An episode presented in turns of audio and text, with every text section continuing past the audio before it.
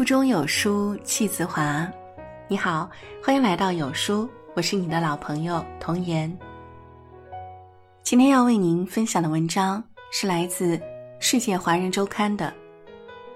新冠患者自述：治愈后才是煎熬的开始。如果你喜欢我们的分享，欢迎在文章的右下角点一下再看哦。接下来的时间，一起来听。前两天，全球顶尖的病毒学家彼得·皮奥特被任命为欧盟委员会主席的特别顾问，专门负责处理与新冠肺炎相关的事宜。消息一出，不少人的目光立马聚焦在他身上。要知道，今年四月。他才刚刚被确诊为新冠肺炎，虽然目前已经治愈，但留下的后遗症也不少。他说：“新冠病毒将改变我的一生。”他怎么都没想到自己会患上新冠肺炎。作为一直和病毒疾病打交道的人，从事这一行来，他一直坚持运动、作息规律。没想到，新冠肺炎在英国爆发没多久后。皮奥特就开始出现高烧、咳嗽的症状，他猜想自己被感染了。四月份病情严重后，皮奥特前往医院检查，他的肺部呈磨玻璃样，新冠病毒检测也呈阳性，他确诊了。虽然常年奔赴在医疗第一线，接触到了不少疾病和病毒，但他怎么也没想到，新冠肺炎来势凶猛，远超过他的预计。不仅消耗着他的身体，也在消磨他的意志。他开始高烧不退，呼吸困难，被送进了重症监护室。他说：“我永远不会忘记那种感觉，那不是疲劳，而是精疲力尽，连说话都没力气。他每天都迷迷糊糊的，唯一思考的问题就是我到底能不能活下去。幸运的是，因为身体底子好。”住院治疗一周后，他的病情得到了控制。多番检查没问题后，他可以出院了。本以为彻底摆脱了病毒的控制，没想到出院没多久后，皮奥特就开始出现肌肉萎缩、全身无力的情况。以前经常运动的他，现在哪怕是爬楼梯都喘不过气。他觉得自己似乎一下子老了二十岁。更严重的是，他时常感到呼吸困难。被诊断为肺纤维化，这是新冠肺炎留下的后遗症。因为免疫系统被过度激活，不少病人都出现免疫系统异常的情况，身体器官会受到不同程度的损伤。这种病毒对人体的危害远比我们想象中大多了。当然，不只是皮奥特，每一个与病毒抗争并最终痊愈的患者都经历了我们难以想象的痛苦。确诊后，在医院治疗时，他们命悬一线。汤姆·汉克斯说：“患病后，自己感到极度的疼痛和疲累，吃下治疗的药物后，腹中会有强烈的恶心反胃感。”妻子威尔逊更严重，患病期间无法走路，连味觉和嗅觉都丧失了。加拿大有位19岁的运动员，甚至将新冠经历描述为“我一生中最恐怖的经历”。整个人感觉要炸裂了，扁桃体很大，不能说话，也不能吞咽。英国演员琳达·卢萨迪更惨，反复发烧，全身疼痛。她说自己躺在床上，像有一头大象坐在身上，始终喘不过气来，不断的反胃呕吐，到最后实在体力不支，她不得不爬着进浴室，将脸贴在瓷砖地板上，用呕吐缓解难受的感觉。他说：“那阵子自己的呕吐物都变成了蓝色。”还有的患者治疗了四十九天，病历长达一千六百多页，病危六次，又六次从死亡线上被拉回。每一个治疗的案例，患者当时的情况听起来都令人心惊胆战。如今，虽然有很多患者陆续痊愈，但之前患病期间对身体的摧残折磨还在。新冠病毒留下的后遗症也还在，更令他们难以接受的是，从死神的魔窟里逃出来后，等待他们的还有周围人无休止的歧视、谩骂。武汉的李先生就遭遇到了这样的歧视，在医院时他是重症患者，会受到轻症患者们的歧视。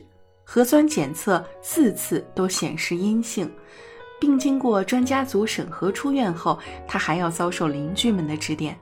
李先生说，出院后为了避免和家人多接触，他一直住在有独立卫浴的房间，吃饭睡觉都和家人分开了。第一次出门时已经出院一个多月了。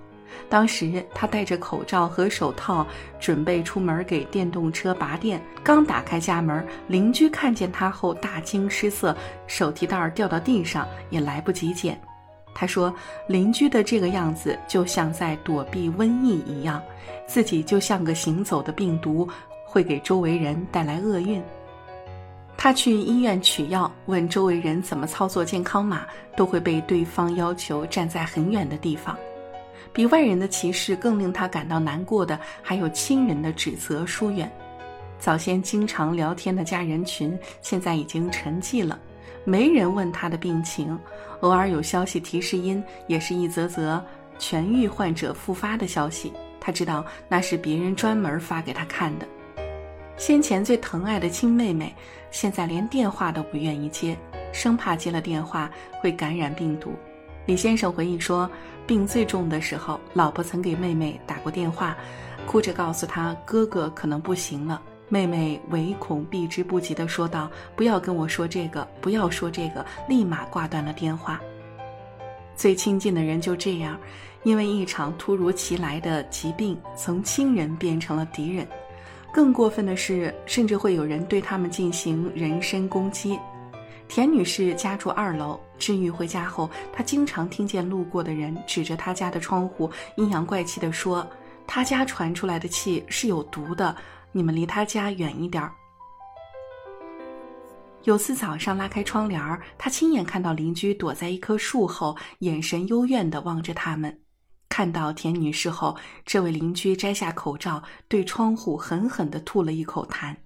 他们万万没有想到，病床上期待已久的劫后余生，如今却令他们百般煎熬。他们说，感觉身边有一条隐形的鄙视链，治愈好的新冠病人，成了鄙视链的最底端。他们说自己也不想给周围人添麻烦，面对偏见时，他们只能把自己封闭起来，害怕别人的白眼。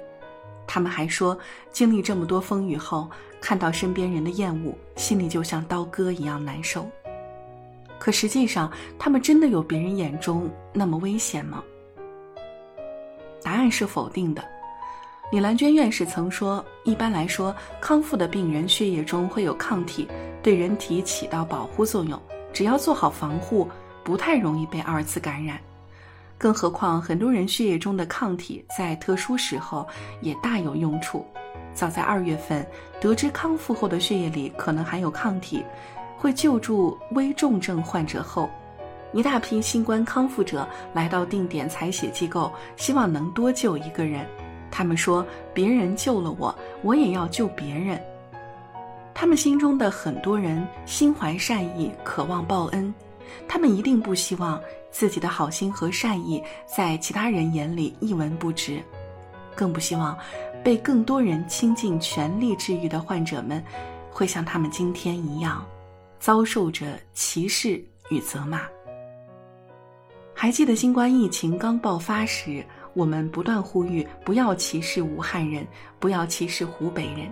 如今湖北得到了很好的控制，我们又要再一次呼吁不要歧视新冠治愈者。截至目前，全国累计治愈者近八万人，这不单单是一个数字，更是一条条鲜活的生命。他们也是无辜的，病毒面前，他们同样弱小。他们已经饱受了太多身体上的煎熬，那就不要让他们还要忍受心灵上的摧残。前阵子在财新采访中，有位康复病人说了这么一段话：希望社会能向新冠患者展示善意，人们加强自我防护，保持安全距离是应该的，但不要在行为上视我们为洪水猛兽，刻意回避我们。我们身心已经受到伤害，希望我们的社会能走到一个成熟的文明的状态，能坦然接纳新冠治愈患者，能给我们宽容的环境，不要歧视我们，我们是同胞，不是敌人。可见，在从患病到治愈的过程中，他们遭受了多大的伤害，又忍受了多少委屈。我们不能阻挡灾难的发生。